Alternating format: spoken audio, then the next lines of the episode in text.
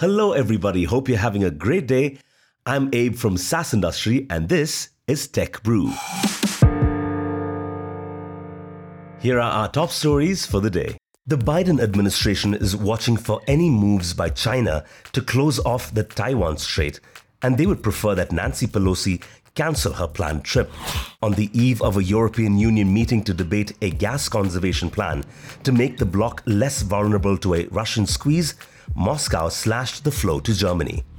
Federal Reserve officials are set to make a second abnormally large interest rate increase this week as they race to cool down an overheating economy.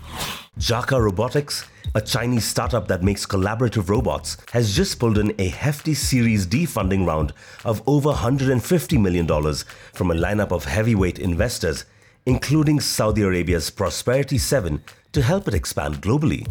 According to ARCA's venture capital portfolio manager, David Naig, tons of capital has been raised across the crypto industry in recent months, and as it's taken longer to close crypto VC deals, valuations across the industry have dropped. Amsterdam's Rodeo, a cloud-native project management software provider focused on creative services companies, has raised strategic growth investment from PSG for an undisclosed amount. Publicly backed UK innovation and seed fund, UKI2S, is expanding its patient capital fund by £37 million to support spin-outs in fields like synthetic biology, fusion energy, and defense. That's all from Tech Brew. My name is Abe. Have a great day.